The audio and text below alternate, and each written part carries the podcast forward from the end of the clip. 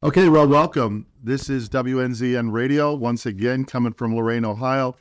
Very happy that you tuned in. Uh, very happy and blessed to have this station uh, as this year comes to a close. WNZN 89.1 FM on your radio. You know, David, uh, David Aboot sitting here with me. Good to be here with you again, John, as always. It's been quite a year. Oh, it's been a wonderful year for our families, uh, for the show, Yeah. Uh, for the people that we've had on to interview.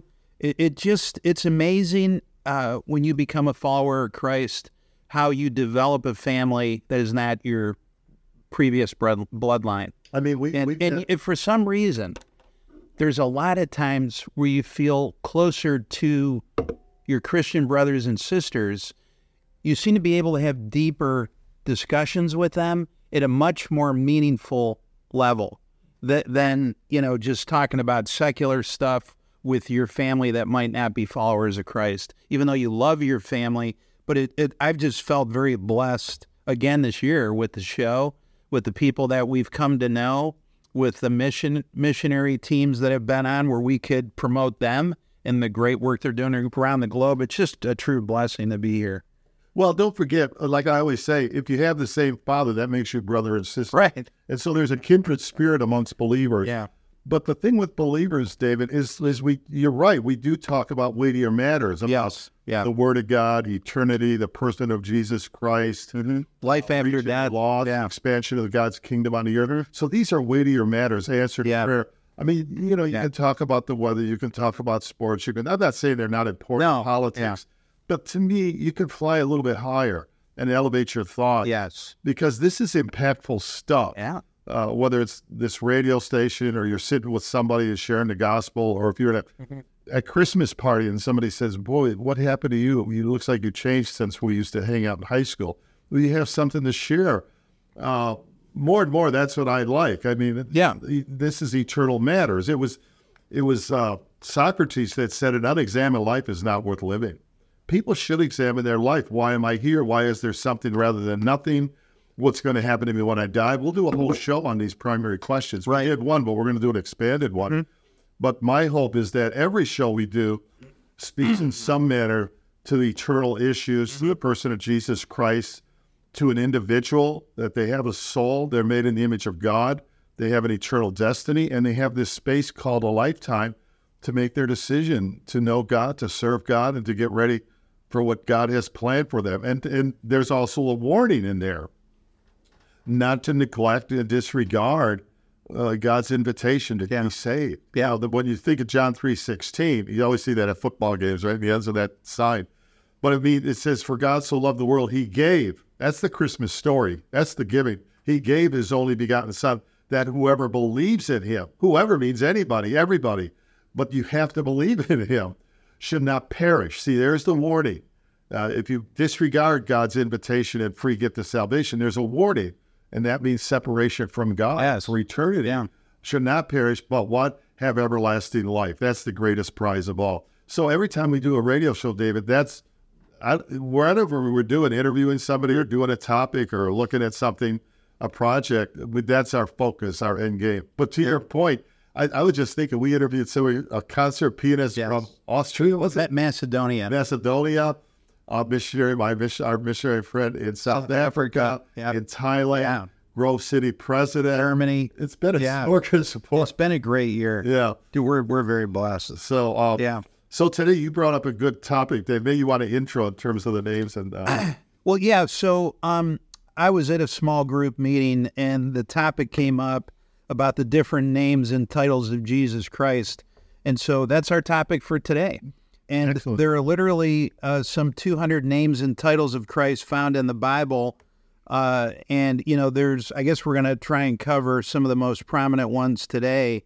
But it's really important to understand the titles um, for Christ because in his title descriptions, you see the strength uh, that he has, you see the power that he has, and you see the fact that he is the true Son of God that came down from heaven to suffer and die for our sins, to be the perfect sacrifice, and to rise up on the third day to give us eternal life. So we are going back to the start of it all in Genesis, where we, Adam and Eve, our foreparents, messed up the situation.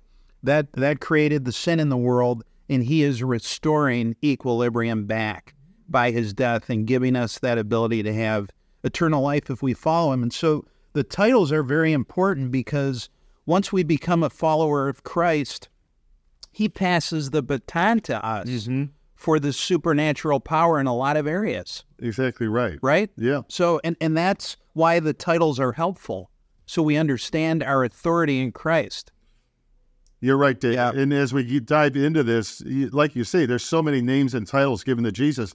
When you think about this, I mean, here's a man 2,000 years ago, you know, and he lives in this little kind of a remote area in the Galilee of Israel, which is under a Roman oppression at the time. Yeah. But nevertheless, 2,000 years later, in two weeks' time, we're going to celebrate his birthday. Okay. Now, a lot of people don't know what it's about. and It's got all this, you know, materialism and all that. Okay. Yeah. But nevertheless, we're, this man has divided history. You know, we we, we base our calendar Mm-hmm. uh, on a day before Christ and after Christ, you know, BC, AD. So who is he? And one of the ways you can look at him is, like you say, look at his names and his titles and what they mean. And I think a good place to start with that is Christmas. You know, when Oh, yeah. uh, he's introduced, and uh, it says here in uh, Luke chapter one, when um, Mary, you know, the angel visits Mary, and she she's going to have this child, and he says in chapter one, uh, "Blessed are you, Mary, uh, the Lord is with you." Verse twenty-eight. Uh, she was troubled and saying, "What manner of breeding was this?" The, you have found favor with God, and then it says this: Behold, you will conceive in your womb and bring forth a son. That's very important because, uh, see, a son is given, a child is born. The son has been eternal. Jesus is eternal. Okay? Right. We're going to see that in a moment. Yeah. But, but you shall call his name Jesus. Well, what is Jesus? Comes from the Hebrew in the Old Testament, Yeshua, where we would get Joshua Yeah. in Greek. But Yeshua means uh, God saves. Jesus means God saves. And there you see he's a son. Then you see the title name is Jesus. Next verse, verse 32. He will be great, will be called Son of the Highest. Now, see, now you see this implication. He's the Son of God. Right. The Lord God will give him his throne of his father David. So now he's going to be known as the Son of David. So, right in that first uh, introduction or declaration to Mary that she's going to have this little baby boy. His name will be Jesus. He's going to be from the uh, tribe of David, you know, the kingly line of David, son of David. He's going to be son of the highest. Uh, he's going to have a kingdom, so he's going to be a king. And then when you go down to verse 35, the angel answered and said to her, The Holy Spirit will come upon you, the power of the highest will overshadow you and therefore that Holy One who is to be born will be called the Son of God. Now we see there's the Trinity right there in that one verse. We see the Holy Spirit, we see God, and the title, another title of Jesus is that Holy One. Now we pick that up in the Old Testament about Yeah. this Holy One equals God. We'll see that. And he's also going to be called in verse 35, Son of God. So right there, compacted in just like two verses, you see all these names are titled. Those are some of the main titles. Exactly right. Those are some of the most important titles. Now, with Yeshua, we were talking before the show. So in Hebrew, um, well, f- yeah. So in Hebrew in the Old Testament, it is mentioned that Jesus. They use that term to because that's what it. That's what Jesus' name. Yeshua. It's Yeah. Joshua. Eh, right. And then in the New Testament, explain what you did to me about how his name then just went to, uh, you know, it, it's it, it's more reference of Jesus than Yeshua.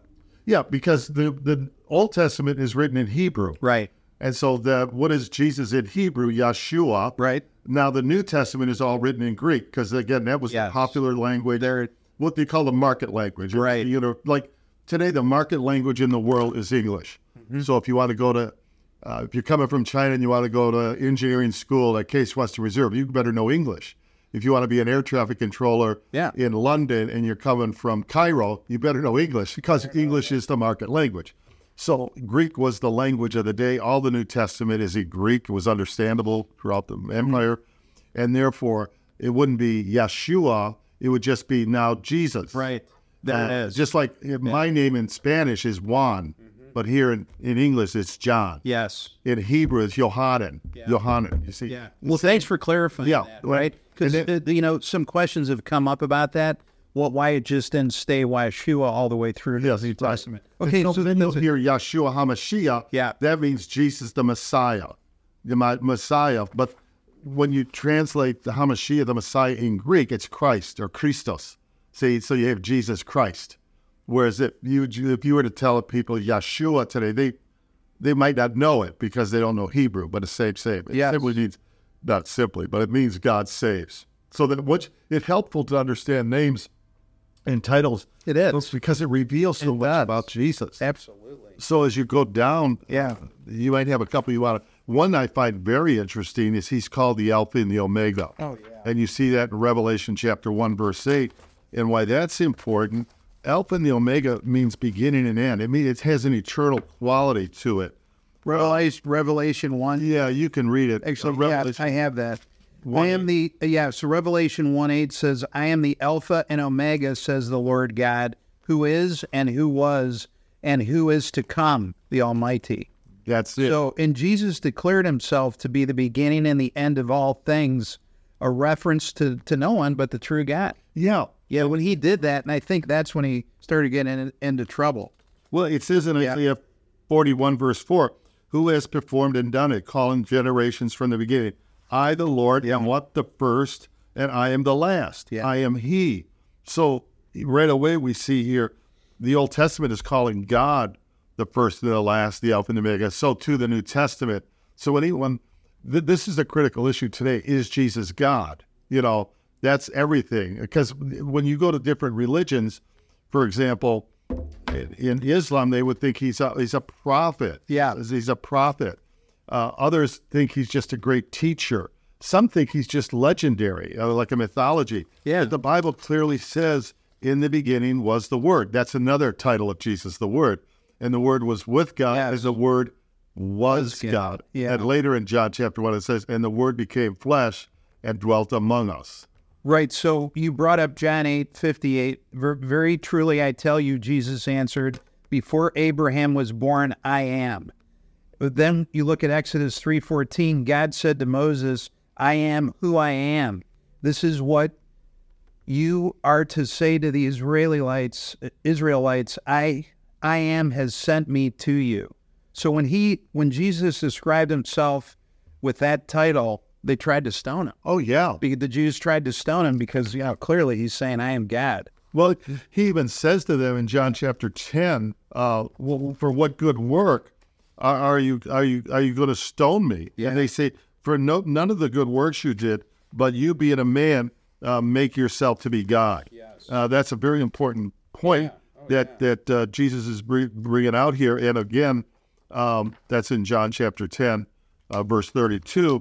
Is they know what he's saying. Yes, You know, some people say, "Well, show me where Jesus say he's God." Well, right there, they say we're going to stone you because you, being a man, make yourself to be God. The same thing in chapter eight of Gospel of John. Yeah, When he says, "Truly I say to you, before Abraham was, I am." Yeah, That goes back to what you just quoted Yeah. about the name of God at the burning bush. Wow. And then it, what does it say in verse 59, chapter 8 of John?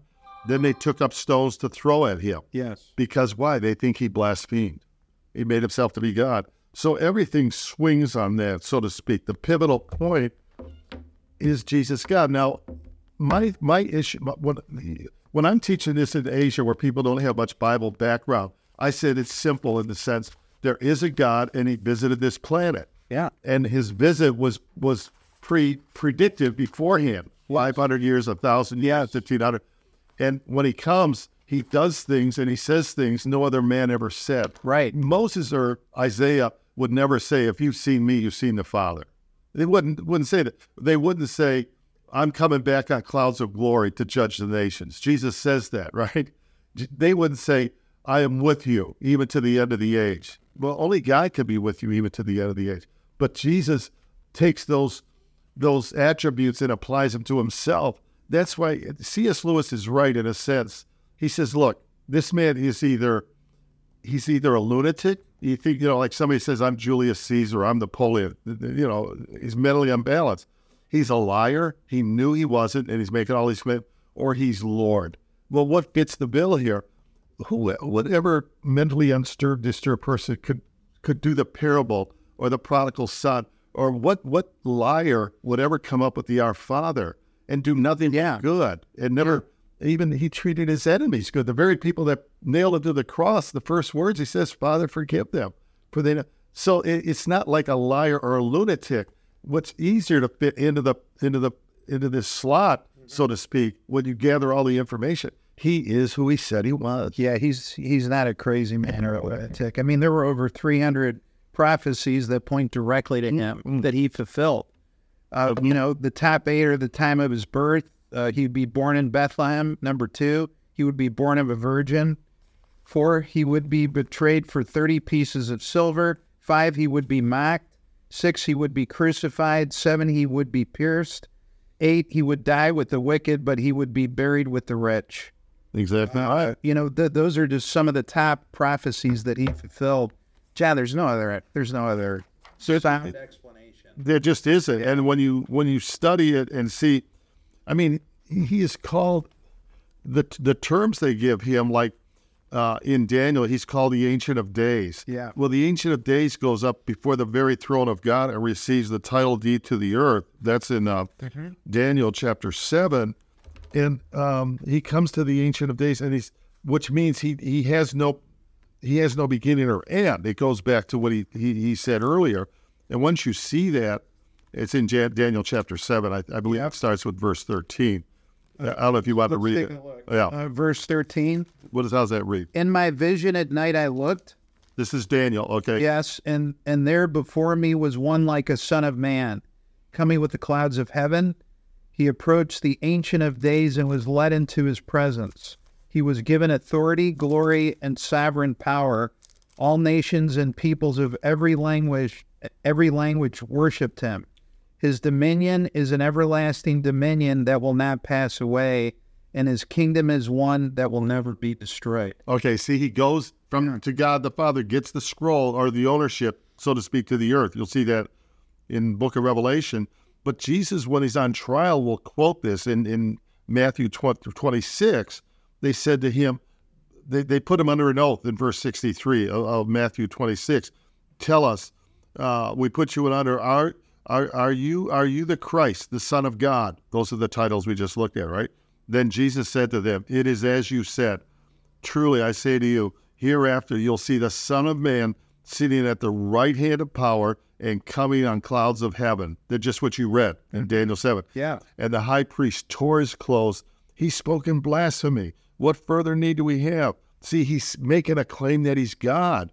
And um, they know what he's saying. Yeah, and the Son of Man is mentioned in John five twenty seven. The phrase "Son of Man," so it, I, I looked it up. It emphasizes the humanity of Christ, which exists alongside his divinity. That's that's the Yeah. Son of Man is what you just read Right. in Daniel. Right. They knew what he says, Son of Man. That's what he's using here in Matthew Right. when he says, Yeah. Hereafter you'll see what? Not the Son of God, but the Son of Man sitting at the right hand of power.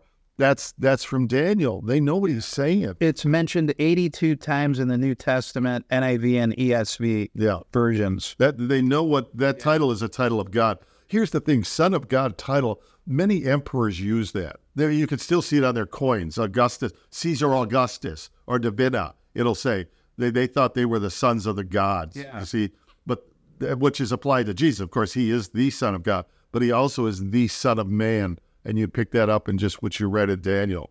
They know what he was meaning when he said the they Son of. Man. Yeah. Um, another thing he says in um, Well, John, let me just read John five twenty seven. Marvel not at this, for the hour is coming in which all that are in the graves shall hear his voice and shall come forth. They have done they have done good unto up um on, it cut me off. Um it cut me off. So um but it's it's mentioned there in John five two. Yeah, well. he, he is the resurrection and the life. Yeah. that's that's. I mean, when he he calls himself that in John chapter eleven, That's kind of what you were saying when he approaches. Martha comes out. You know, her her brother died. That's Lazarus. Jesus comes. Four days this man has been in the tomb in the grave, and Jesus says, he says in verse thir- 23, Yeah. John 11, he says, Jesus said to her, uh, Your brother will rise again. Martha said to him, I know that he will rise again in the resurrection at the last day. See, the Jewish people understood there's going to be a general resurrection at the end of time. Yeah. Okay, a bodily resurrection. But then Jesus said, I am the resurrection and the life. Notice he doesn't say, I'm going to tell you about it or go Yeah. show you and tell you. He says, I am the resurrection and the life. He who believes in me, though he may die, he shall live. Whoever lives and believes in me shall never die. Do you Right. believe this? You see, Yes. this is very powerful what he's saying here. Yeah. It goes to this idea. Of, uh, he, in other words, he's like, he's walking around and he, he's the resurrection, the light. Yeah. He never encounters a dead body. He doesn't raise Right. dead. Right. You know, Lazarus or the widow's son or the little girl that just died, Tabitha. Mm-hmm. Uh, he, in other words, he doesn't say, I'm going to tell you the truth. I mean, he's going to tell us the truth, but he is the truth. He is the life. He is the way. That's the word. He's walking around. Uh, he that this is again why we celebrate Christmas. I mean, we don't know he was born on December 20th. That's not the issue. Yeah. The issue is the word became flesh and dwelt amongst us. Yeah. He came down. Yeah. And he goes back up. You know, he comes Yeah. down like a U shape. He comes down from above, down, down, down, down. And then he goes up, up, up. Uh, you know, his resurrection from the dead, his ascension. And now he's seated at the right hand of the Father. But he's coming back again. Yes. Think of a circle. Yes. Yeah. So, let me read John 5 again because I got the internet back. Uh, starting verses 24 to 27. Very truly I tell you, whoever hears my word and believes him who sent me has eternal life and will not be judged, but is crossed over from death to life. Very truly I tell you, a time is coming and has now come when the dead will hear the voice of the Son of God, and those who hear will live. For as the Father has life in himself, so he has granted the Son also to have life in himself, and he has given authority to judge because he is the Son of Man. Right.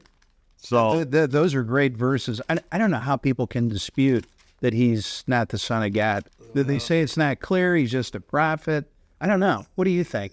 yeah, there's many reasons. I mean, th- multiple reasons, David. Number one, it says in Second Corinthians chapter 4, verse 4, if our gospel be hid, it is hid to them whom the God of this age Yeah. is blinded. So you have that. There's another part that it says in John uh, chapter 3 uh, that light has come into the world, but men love darkness, which is their works. They didn't want, in other words, they didn't want to give up their sin or their lifestyle because when you come to Jesus, it's a humbling experience because you you have to humbly say, "I'm a sinner in need of a Savior." And a lot of people didn't, don't like to say that. They think, "I'm okay, you're okay." Yeah. You, you know what it is, John? I think to extend what you said, to me, what I've noticed is now that I have different glasses on and I see differently, while I'm seeing things I normally did, Yeah, I'm getting a little voice saying, What are you doing? yeah. Why are you doing The Holy that? Spirit. What are you, why are you part of this? Mm-hmm.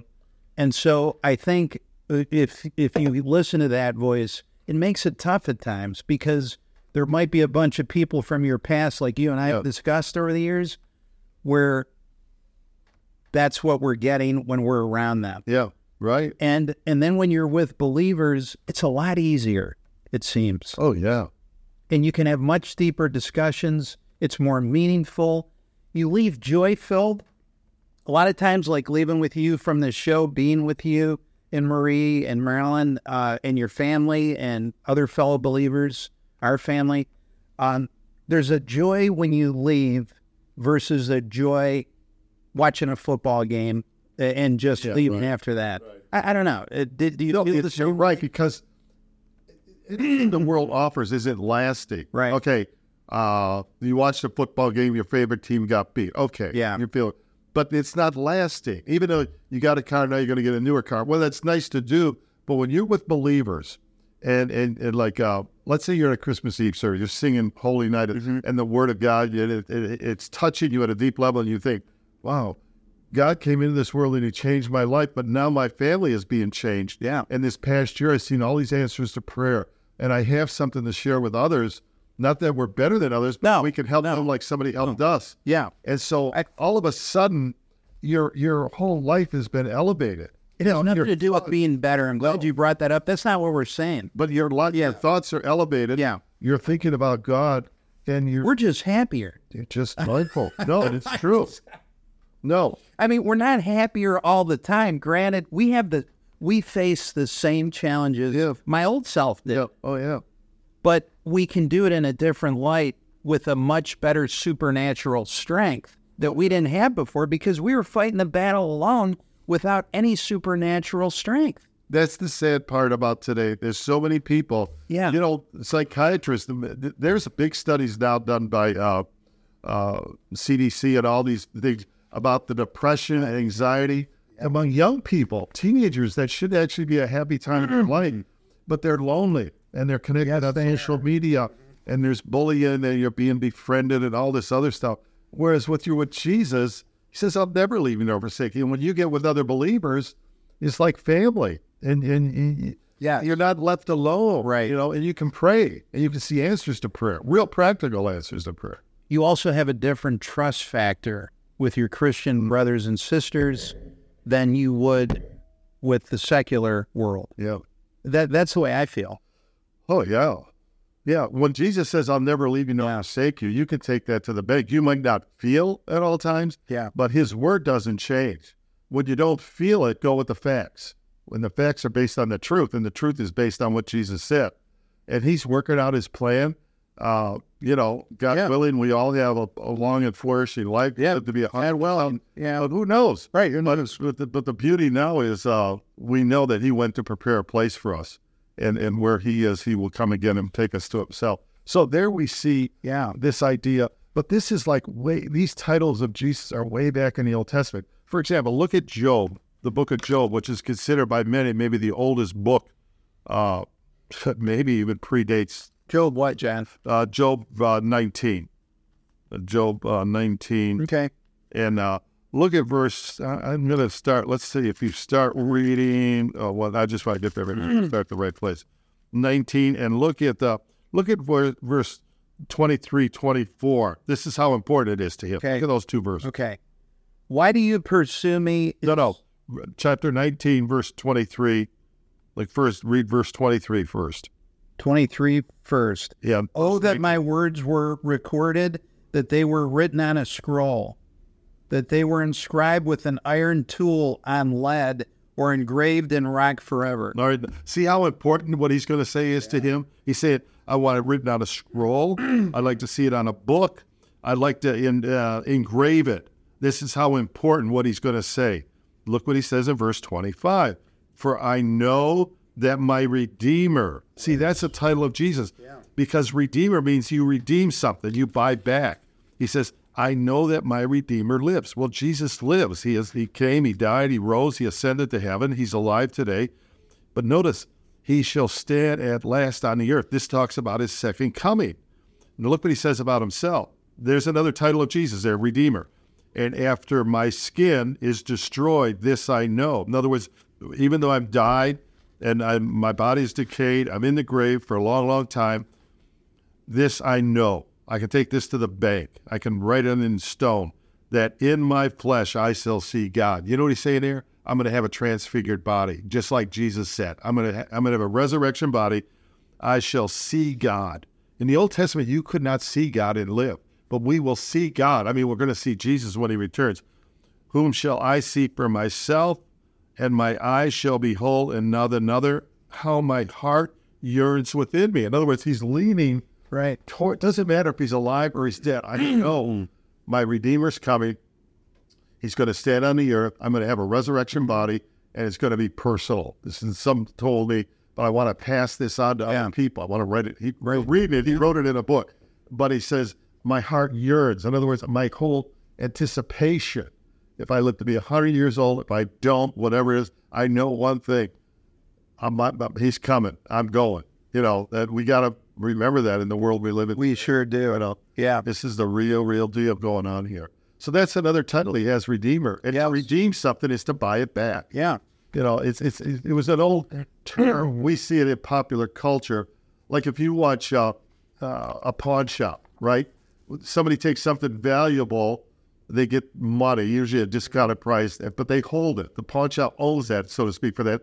But when you come in and you pay to get it back, usually at interest, a higher price than the value. Yeah. You have a, re- it's called, you're redeeming it. You're, you're buying back that which belonged to you. And that's what Jesus did. He came and bought us back. We sold out to the devil, we sold out to sin, and he came back and by his blood, he redeemed us. That's what Peter talks about. Yeah. He redeemed us. So that's another title. Yeah. We have a, Jesus. now a very important one um, that maybe you have one, but if you turn to Psalm 118, this is like an extremely important one of, of the person of Jesus. Uh, Psalm 118, and we'll see how this connects with him in the New Testament. Right. But he says, uh, let me go right to that uh, Psalm 118. Look what he says. Um, um, verse Psalm 118, verse 21 um, through uh, 24. For I have kept the ways of the Lord. No, no. Oh. Uh, Psalm 118, verse 21 through 24. Oh, I'm sorry. That's right. Uh, I got it. No, yeah, I got it here. I put in Psalm uh, 18. Okay, 21. Uh-huh. I will give you thanks for you answered me. You have become my salvation. The stone the builders rejected has become the cornerstone. The Lord has done this, and it is marvelous in our eyes. The Lord has done it this very day. Let us rejoice today and be glad. Notice that he says, "The stone which the builders rejected." This is actually when Jesus is coming in to Jerusalem. They're singing this hymn. Verse 19 says, "Open to me the gates of righteousness; I will go through, and I will praise the Lord." Now he's saying here, the stone which the builders rejected. Well, what's Israel doing when he comes in on that last week? They're rejecting him as the chief cornerstone, the God's plan. This is marvelous. I will read. There were people that say, Blessed is comes in the name of the Lord. That's what it says in verse 25. Save now, I pray, O Lord. What's Jesus' name? Yeshua. What does it mean? God saves. O Lord, I pray, send now prosperity. Blessed is he who comes in the name of the Lord. That's what they're saying on Palm Sunday. We have blessed you from the house of the Lord. So when you go to First Peter, you'll see this worked out where Jesus is that that the cornerstone, if you will, or the the what everything is mm-hmm. built upon. First Peter. Yeah, let me just go there real quick. Uh, look what it says here. Yeah, just what we were coming. Verse four through six in First Peter chapter two. Oh, Peter chapter 2. Uh, if you read verse four through five, this sets it up. Okay. Verses 4 through 5. As you come to him, the living stone, rejected by humans but chosen by God and precious to him, you also, like living stones, are being built into a spiritual house to be a holy priesthood, offering spiritual sacrifices acceptable to God through Jesus Christ. Notice that that's for believers. We come to him. He's the living stone. He's rejected. Do men reject him? Yeah. Oh, yeah. Did national Israel reject him? Yeah. They crucified him. But he's chosen by God. He's precious. Then he says of us believers, you also are living stones. Why? We're being built up into this like a holy temple. We're built on top of others. You know, we support each other. We're encouraged by you're being built up a spiritual house to offer spiritual sacrifices. Therefore, verse 6, so the scriptures say, Behold, I lay, I lay in Zion a chief cornerstone, elected. That's what we just read. He who believes on him by no means shall be put to shame. Then he goes on, he says, The stone which the builders rejected has become the chief cornerstone. That comes from a thousand years earlier. So is Jesus the chief cornerstone? Yeah. Yeah. Because there's two, there's more than two billion people in the world today. Somehow, someway, name him, and their faith is built on him. And all through the scripture, you see Jesus as being the chief cornerstone, the foundation stone. Upon him are built apostles and prophets, and then later us. Every believer is built into this spiritual temple. Uh, that's very important. And so that's one more title of Jesus, is he's known as the cornerstone, Yeah. stone which the builders rejected. I, I, I like it. It was one of my picks too for his top titles. Mm-hmm. Um, you know, he's the cornerstone of the building, which is his church, but he cements together Jew and Gentile, male and female, all the saints from all ages into one structure built on faith in him, That's it. built on faith.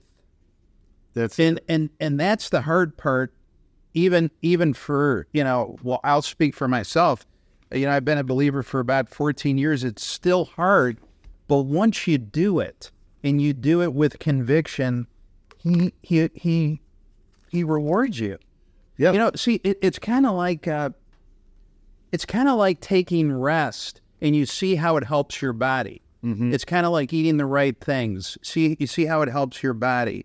It's kind of like learning about a subject and studying it and being able to talk about it.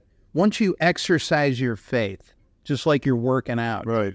it gets stronger. And then you see it's almost like the cornerstone uh, cement structure gets wider and stronger the more your faith grows. At least that's the way I visualize it. Sure. And then you're able to overcome any obstacle that you face in this planet. Not only that, David, you're become a walking resource. Yeah. For others, you can helps. Right. You know, somebody says, "Well, I don't get it. What does it mean Yeah. to be saved, or how can I have a relationship with God?" Well, we didn't know this growing up, did we? No. I, I didn't No. know. I didn't. No. I, I thought it meant be religious. I had to go to church. Well, I'm not knocking it, but I, I'm saying once I came in, when I was 27 years old, and I came into a personal relationship with Jesus Christ, then everything changed. All of a sudden, I go, and that's when it says in Peter, as a newborn baby, desire the sincere milk of the word. So I started Yeah. you know, I, I I knew these believers that led me to Christ. So they started giving me a Bible. They started teaching me. And then as you grow, then you go from milk. Jesus says, "Man shall not live by bread alone, but by every word." Then you move go from milk to bread, and then Paul talks about strong meat. Yeah. That's a deeper teaching. Right. The problem we have with many of us believers today is we're still on milk. Milk, you can't. It's good for a little baby on your newborn, you know, a new Christian. But we got to move in the bread, and we got to. Yeah. If you're going to work out using that analogy, Yeah. metaphor, you got to have protein. You got to have. You got to have the cell. What's the linkage between, like we're studying today? Mm. What's the connection with Jesus with the cornerstone written a thousand years ago in Psalms? What's the connection when somebody died on the cross written more than a thousand years ago in Psalm 22? So you start seeing these things, and you get the more secure you're in your faith, the easier it is to share. It's like salesman. You're in sales. You're an entrepreneur. So the more you know your product, the better you know it, and the more excited you are about your product, the easier it is to communicate. It's not forced. Right. It's not something you memorize. I mean, when I uh, when I purchased this car, I have actually we got two last year, but this salesman was so cool. He knew really about it. He didn't force anything. He said, "This is that." And you could tell he like loved the vehicle. He loved what he loved. The, the, it was very easy for us to purchase from him. You know, I used to read some of these you know, these top salesmen, Zig Ziglar and you know Andrew Carnegie, before I came to the Lord, and it was really clear that they all seemed to hit on the main topic. And some of the best brands in the world that are written up. The beautiful thing is, once you create a product that sells itself, Uh-huh. the sales job is easy. And so, what I hope we're trying to convey to folks and new believers is how beautiful this product is the Bible. Yeah. Uh, for them to use in their own life as a blueprint for life, is a blueprint for protection, is a blueprint to help create other disciples. And by the tools we're trying to convey, I remember when I first met you, you said, Well, we can't start on milk, we're going to start with water. Uh, So, all right. So I've come a long way. I wouldn't say I'm on meat, but um, you know, so if I started with water, anybody can get into this. oh yeah. Anybody can learn this stuff because the the help you're going to get is from the Holy Spirit, like you told me. So each time I get into the Word, you know, I I try to remember. Holy Spirit, will you please open my eyes and, and teach me something new that I didn't know about the word I'm about to get into? Yeah. And and so you have the Holy Spirit helping you too once you get into it. Oh, that's everything. Yeah, that's our The Holy Spirit is your teacher. I mean, we have Yeah. good teachers, pastors, Right. But the Holy Spirit, Oh, it's supernatural. He's the one that will. And He's your professor. if you don't have the Holy Spirit, it's very difficult. And the Scripture Yes. says in Corinthians, Yeah. the natural man does not receive the things of the Spirit, Right. or their foolishness. So if you see these people on TV and atheists and critics of the mm-hmm. Christian faith or the Bible, they laugh at it. They think it's a jaw, ha ha. Mm-hmm. You know, yeah, God created everything, or he, there was a an, a flood and there's an ark. But to us, once you're a believer, you go, yeah, I see the connection, I see the teaching, because the Holy Spirit's inside you. You know, yes. And I, I think, you know, my first reaction when you asked me to read the, the full Bible, Uh-huh. front to back, Old Testament to New, my eyes were glazing over. I, I didn't fully appreciate my need for the Holy Spirit to help open my eyes to it and what the true story was and the simplicity of it. Oh, yeah. I got caught up in all the names in Deuteronomy and all the legalese and and I was like, wait, th- how, come am I supposed to memorize all this or understand it? And, and then it just became a lot clearer. But even by having these titles and names for Christ, it gives you strength to understand why the Bible flows the way it does. Yeah. And then how you can communicate the strength we have in Christ to others. That's really what we're trying to do. Yeah, right. It un, it's an unfolding process. If you study in Genesis, it unfolds, but it reaches the zenith at the at the in the person of Jesus Christ. That's why, Yeah. if you go on the beach, let's say you're in Florida or Hawaii, and you look at the sun up, sun's mm-hmm. coming up in the morning, you're on the beach. Yeah. It's easy to look at the sun. It's starting to come up, but it reaches noonday, everything is illuminated. It's hot and it's bright. It's so bright you can't even look at it. Mm. So too, God's revelation is progressive from Genesis. You go through Psalms, but once you come to the person of Jesus Christ, His death, burial, resurrection is like full. It's the it's the full or You know, John, um, I, I I- I like superheroes ever since I was a kid. One of my favorite was always Superman. uh, yeah. And you know, the, the what I think the Bible does for me is it can create a normal person and make you the Superman or woman in Christ. Because the strength you have, you do feel at times you got a cape on. Because you're you're comfortable in the midst of adversity and trials and tribulations, like your Superman or Superwoman. And it's because of your strength in Christ and the Holy Spirit in you that gives you that shield of, of hedge of protection. Oh, yeah. And the armor to fight your battles yeah. with the enemy. Good point, David. Because look at last year we interviewed some missionaries from around the world, right? Yeah. But one of the things in a third world country that's very real every day is demonic. Yeah. Oh, occultic. Yeah. Superstition. And we heard testimonies from missionaries. That's praise the Lord for this good audience stuff we have. Yes. And they told us because you're in Christ, you don't have to fear that. Matter of fact, you have victory over those kinds Yes. of things. Jesus says, I give you power to tread upon serpents and scorpions. Well, that's a metaphor for the demonic. And people, when I look what's going on in the world today in culture and, and songs and movies, people are getting entrapped in works of darkness and, and occultic stuff. Whereas Jesus sets us free and we can walk in the light. And to your point, David, we've got power. That's the Holy Spirit. That's why it says in John, First John, greater is he that's in you than he that's in the world. Yeah. That's that's the enemy. But you have the Holy Spirit. As long as we walk appropriately, you know, circumspectly and walk and avoid Yeah. those traps the enemy has out for people. Yeah. Uh, we can walk, and then you have the power to pray, and then you have power of community, two or three together. You have power of praise.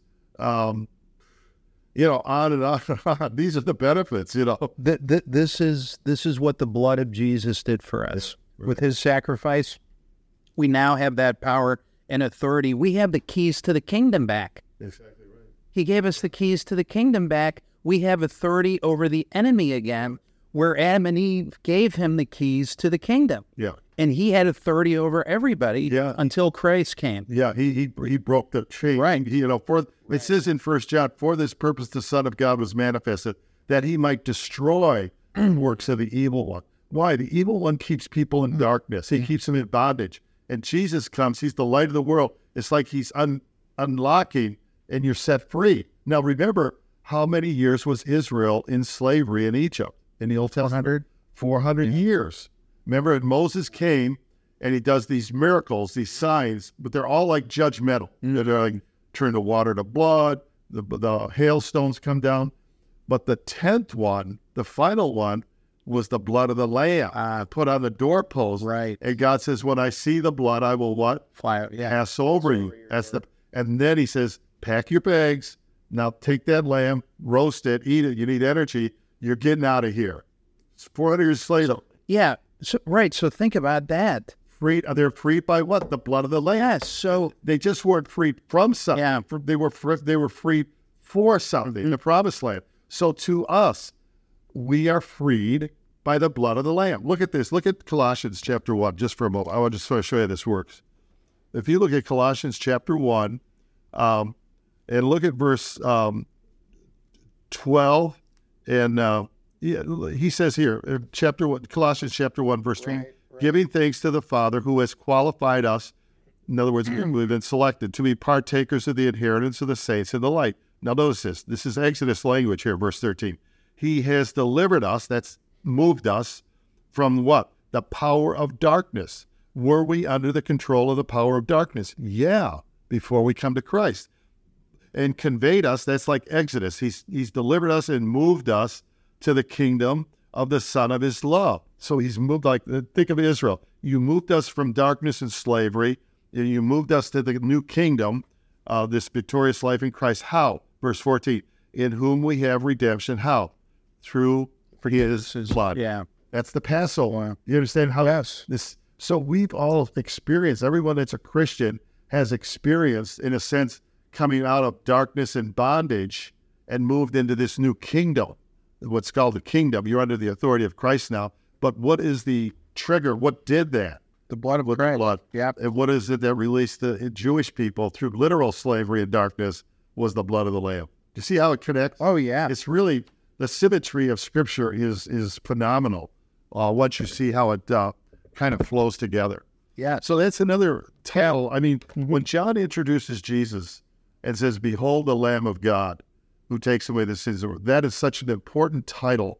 Lamb of God, Lamb of God, who takes away the sins of the world. Yeah. And and you see that so clearly written 700 years before when you study Isaiah 53. Well, look at Isaiah 53. Yeah, maybe you can read this, David. Yeah. Uh, Isaiah 53, and um, we'll get. We're, we're, it'll talk to him as being a lamb. Let's start with verse um, four. Okay. Surely he took up our pain and bore our suffering, yet we considered him punished by God, stricken by him, and afflicted. But he was pierced for our transgressions, he was crushed for our iniquities. The punishment that brought us peace was on him, and by his wounds we are healed. Notice not his sins, not his transgressions. Our transgressions was put on him.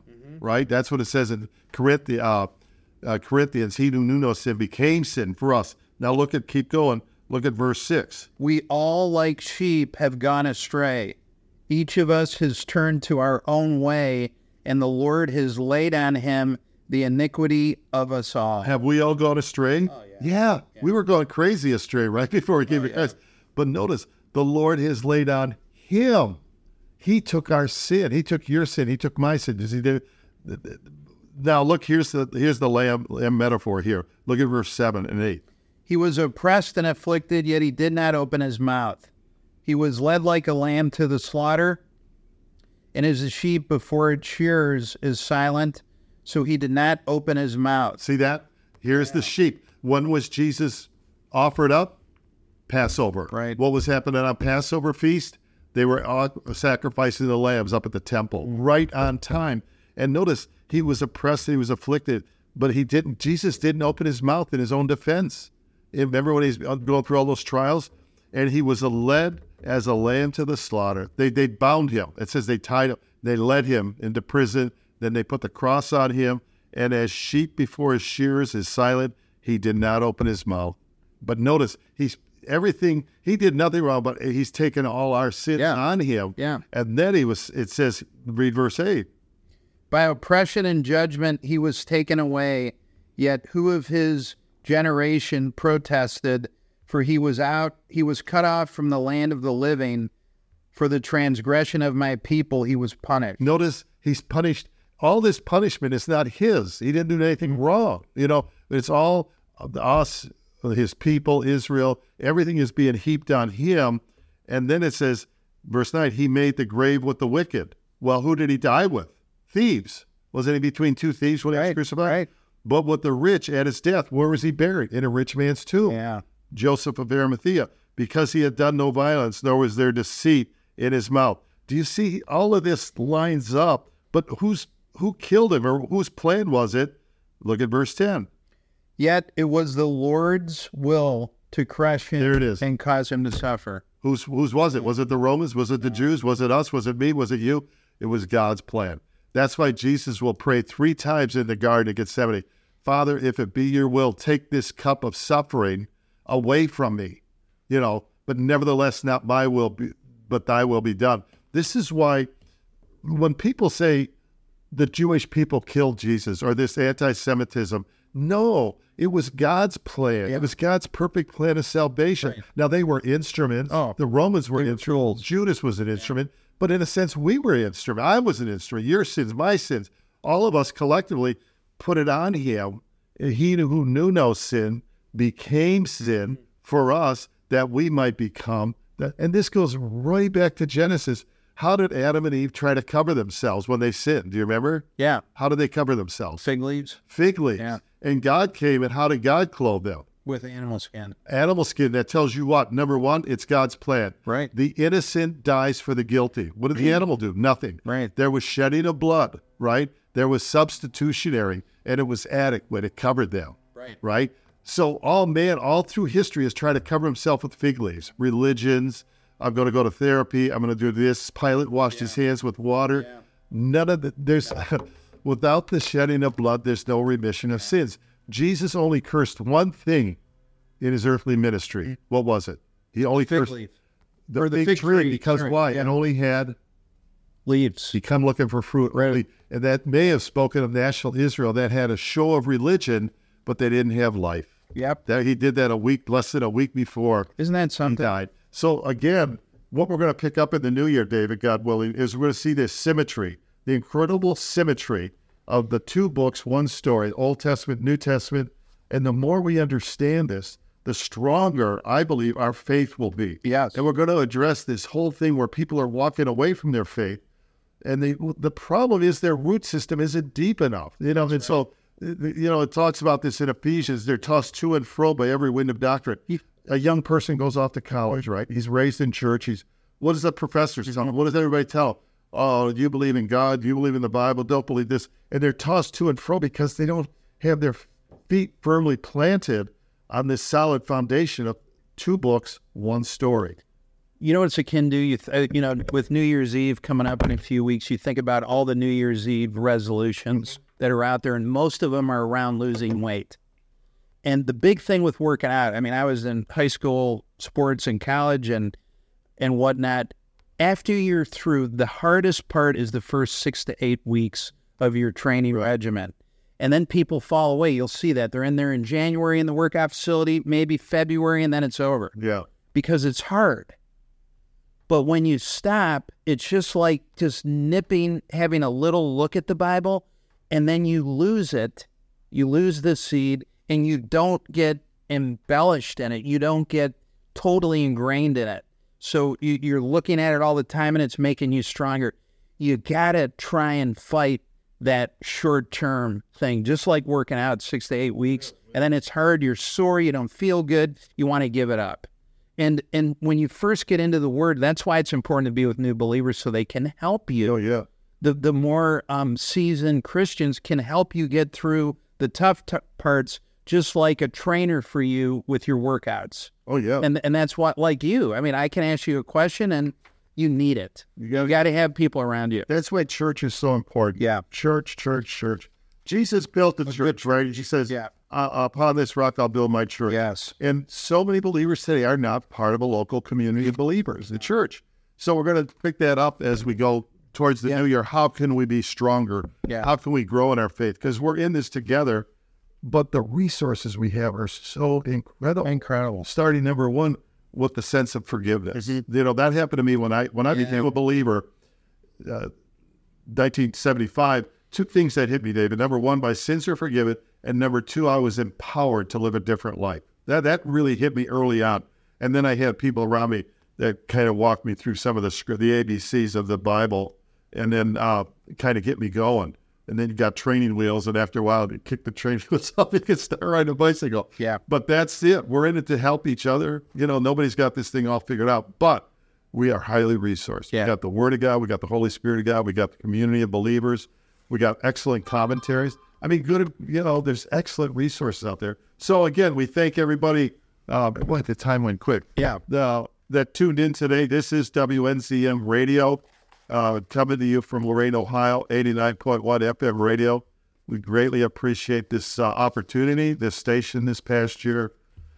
We'll talk about it as we do a New Year's program. I think that's in two weeks' time. Yeah, So, yeah. any closing remarks, David, on the title and the attributes of Jesus? No, just you know, uh, th- there's so many tools in in the Bible to make you stronger and make your life better. So I guess for the new year, one of my prayers is that more people open the Word and really get into it and get into a church. Yeah, that's good, Dave. Way, excellent way to close. God bless you all, and uh, look forward to you uh, next week. Yep. God bless you. Have a great weekend.